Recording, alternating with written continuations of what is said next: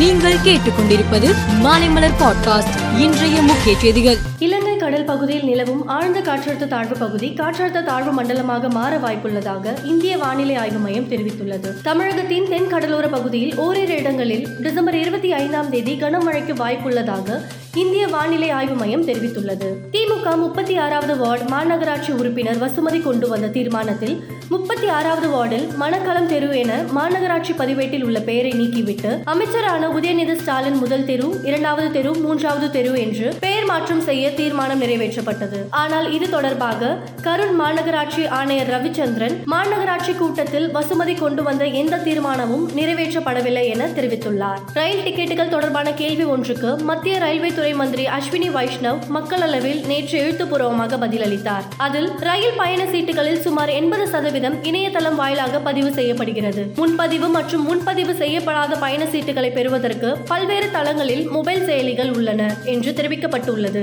P F seven virus இந்தியாவிலும் நுழைந்துவிட்டது. குஜராத்தில் கடந்த அக்டோபர் மாதம் இரண்டு பேருக்கு இந்த வைரஸ் பாதிப்பு ஏற்பட்டதை குஜராத் உயரி தொழில்நுட்ப ஆராய்ச்சி மையம் கண்டறிந்துள்ளது. இந்தியாவில் இதுவரை மூன்று பேரை இந்த வைரஸ் பாதித்துள்ளதாக அதிகார வட்டாரங்கள் தெரிவித்தன. கொரோனா அச்சுறுத்தல் அதிகரித்துள்ள நிலையில் பிரதமர் மோடி இன்று அவசர ஆலோசனை நடத்தவுள்ளார். புதிய வகை கொரோனாவை கட்டுப்படுத்துவது தொடர்பாக உயர்மட்ட குழுவுடன் ஆலோசனை நடத்தவுள்ளார். உக்ரைனுக்கு அமெரிக்கா மேற்கத்திய நாடுகள் ஆதரவு தெரிவித்துள்ளன. மேலும் அந்நாட்டுக்கு ஆயுதங்களையும் வழங்கி வருகின்றன. இதற்கிடையே உக்ரைன் அதிபர் ஜெலன்ஸ்கி அமெரிக்காவுக்கு செல்ல உள்ளதாக தகவல் வெளியாகியுள்ளது. உக்ரைன் அதிபர் ஜெலன்ஸ்கி இன்று அமெரிக்கா சென்றடைந்தார். வெள்ளை மாளிகையில் அமெரிக்க அதிபர் ஜோ பைடனை அதிபர் ஜெலன்ஸ்கி சந்தித்தார். உலகளவில் கொரோனாவால் மிக மோசமாக பாதிக்கப்பட்ட நாடாக அமெரிக்கா இருக்கிறது. அங்கு கொரோனா தொற்று பாதிப்புக்குள்ளானோர் எண்ணிக்கை பத்து கோடியை கடந்துவிட்டது. நேற்று மதிய நிலவரப்படி அங்கு தொற்றுக்கு ஆளானோர் எண்ணிக்கை பத்து கோடியே ஏழாயிரத்து முன்னூற்று முப்பது ஆகும். இந்த தொற்றால் அங்கு பலியானோர் எண்ணிக்கை பதினோரு லட்சத்தை எட்டுகிறது. பாகிஸ்தான் கிரிக்கெட் வாரிய தலைவராக கடந்த ஆண்டு செப்டம்பரில் ரமேஷ் ராஜா